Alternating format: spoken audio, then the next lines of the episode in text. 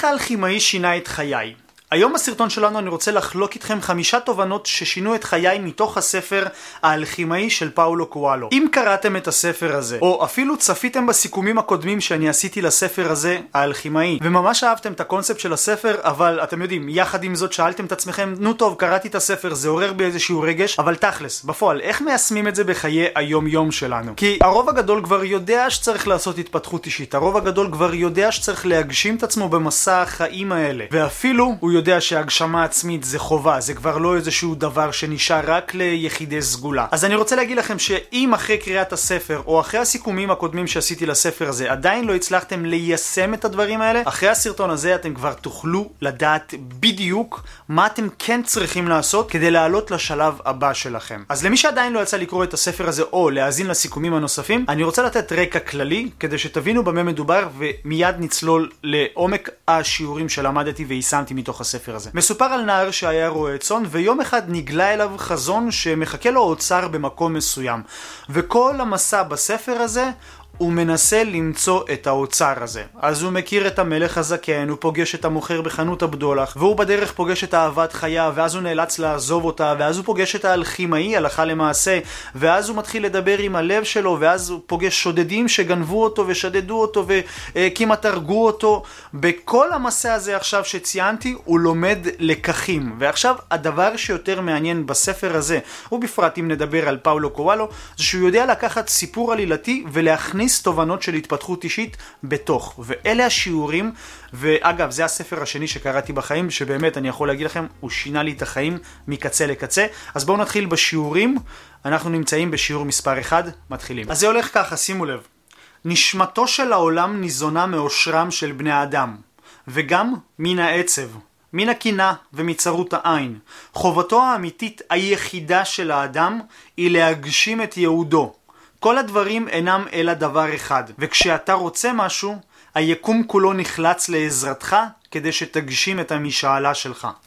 אז אם אנחנו לוקחים את התובנה הזו ובאמת השיעור הזה, מה שאני הפקתי ממנו, הבנתי את הנקודה שכל מה שקיים בבריאה כבר, הכל מבוסס על עיקרון אחד. אנחנו קוראים לזה האלוהים, נכון? אנחנו ביהדות קוראים לזה האלוהים, בדתות ובאמונות אחרות קוראים לזה בדברים אחרים, אבל אנחנו חייבים להבין את הנקודה הזו. העיקרון היחיד שקיים בעולם זה האלוהים. אוקיי? האלוהים, והמשמעות היחידה של זה זה צמיחה והשפעה. תסתכלו על עץ, הוא צומח והוא משפיע בצל שלו, בפרחים, ביופיו, בפירות שלו, בשורשים ובכל מקום אחר.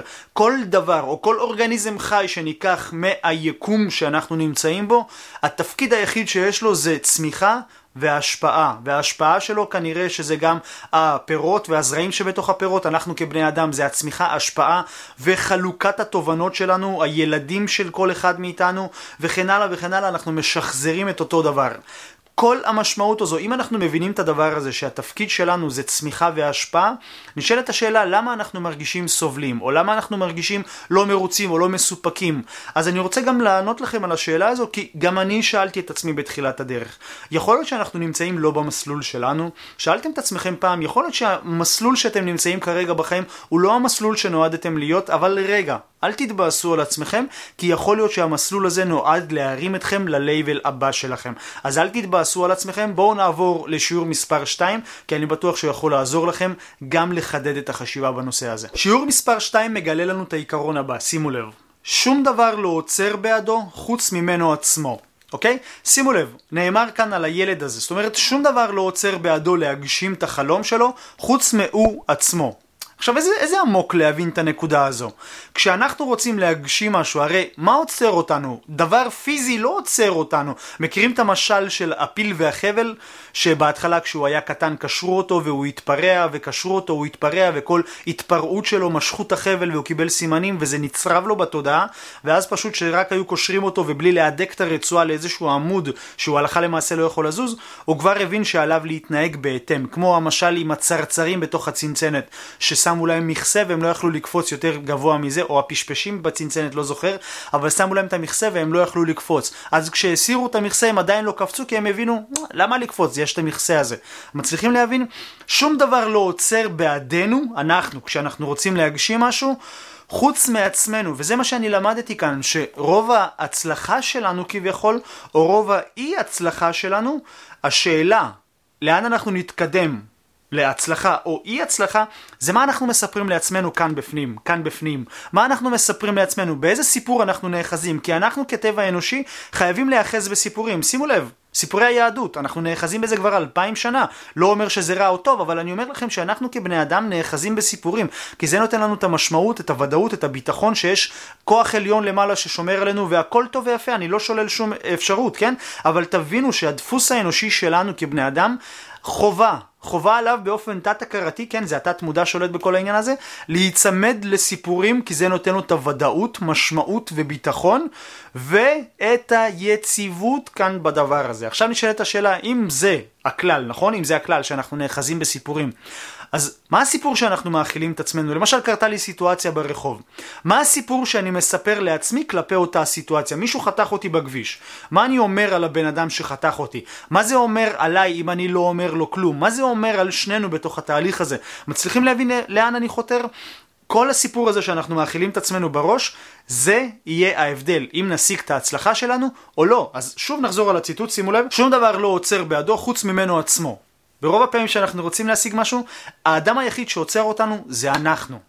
אוקיי? לא ההורים, לא הסביבה, לא כלום. אנחנו בסיפור שאנחנו מספרים לה. יכול להיות שהם התנגדו חיצונית, אבל פיזית הם לא כופים את עצמם עלינו, אלא רק במילים שלהם. המילים שלהם נכנסים אלינו לפה, ואנחנו מפרשים את זה כרוטינה, כי אנחנו אוכלים את עצמנו עם המלל הזה, ומשם אנחנו מקבלים את ההחלטה, להתקדם או לא. בשיעור מספר 3 אתם הולכים להבין יותר לעומק איך להשתמש בכל העקרונות האלה, בואו נעבור הלאה. אז אנחנו נמצאים בשיעור מספר 3, ושימו לב מה הם אומרים. מדובר על הנער שהוא רצה למצוא את האוצר. זוכרים אמרתי לכם בהתחלה? אז שימו לב, כדי למצוא את האוצר תצטרך ללכת בעקבות האותות. אלוהים כתב בעולם נתיב שכל אדם צריך ללכת בו. כל מה שצריך זה לקרוא את מה שהוא כתב בשבילך. עכשיו שימו לב, זה כל כך עמוק, יש כאן פילוסופיה כל כך עמוקה בספר הזה, בגלל זה אני כל כך אוהב אותו. מה הם האותות שאלוהים כתב לנו, אוקיי? מה הם הסימנים האלה? מכירים את התחושה הפנימית הזו שיש לנו כשאנחנו מרגישים שאנחנו צריכים לעשות את זה, אבל לא עושים את זה, או שמרגישים שאנחנו עושים משהו שהוא לא ערכי עבורנו, אנחנו מרגישים תחושת בטן כזו לא נעימה? לדבר הזה קוראים אינטואיציה, וזה בעצם הדרך שבה אנחנו מתקשרים עם העולם. האינטואיציה מפעילה את הרגש, ואז כל הרגש הזה בא אלינו לכאן, ל subconscious mind, והוא נותן לנו את הפרשנות כלפי אותו אירוע. אם אנחנו נכנסים בחשיבה לוגית לדבר הזה, לפרשנות של מה שאנחנו מרגישים, אנחנו אומרים כדאי לי או לא כדאי לי, אבל אם אנחנו מנתקים רגע את הפרשנות הלוגית, ונותנים רגע מקום להבין מה, מה, מה פשר הרגש הזה, מה פשר התחושת בטן הזו, בלי שיפוטיות, בלי שום דבר, אנחנו יכולים להבין שיש כאן שפה יקומית, שפה של אלוהים שבה הוא מתקשר איתנו כל הזמן. ואם אתם שואלים אותי, זו המשמעות של להתחבר לצינורות השפע, להתחבר לצינורות השפע. יש הרבה אמירות כאלה, לזמן שפע וכל הדברים האלה, הכל מבורך, כן?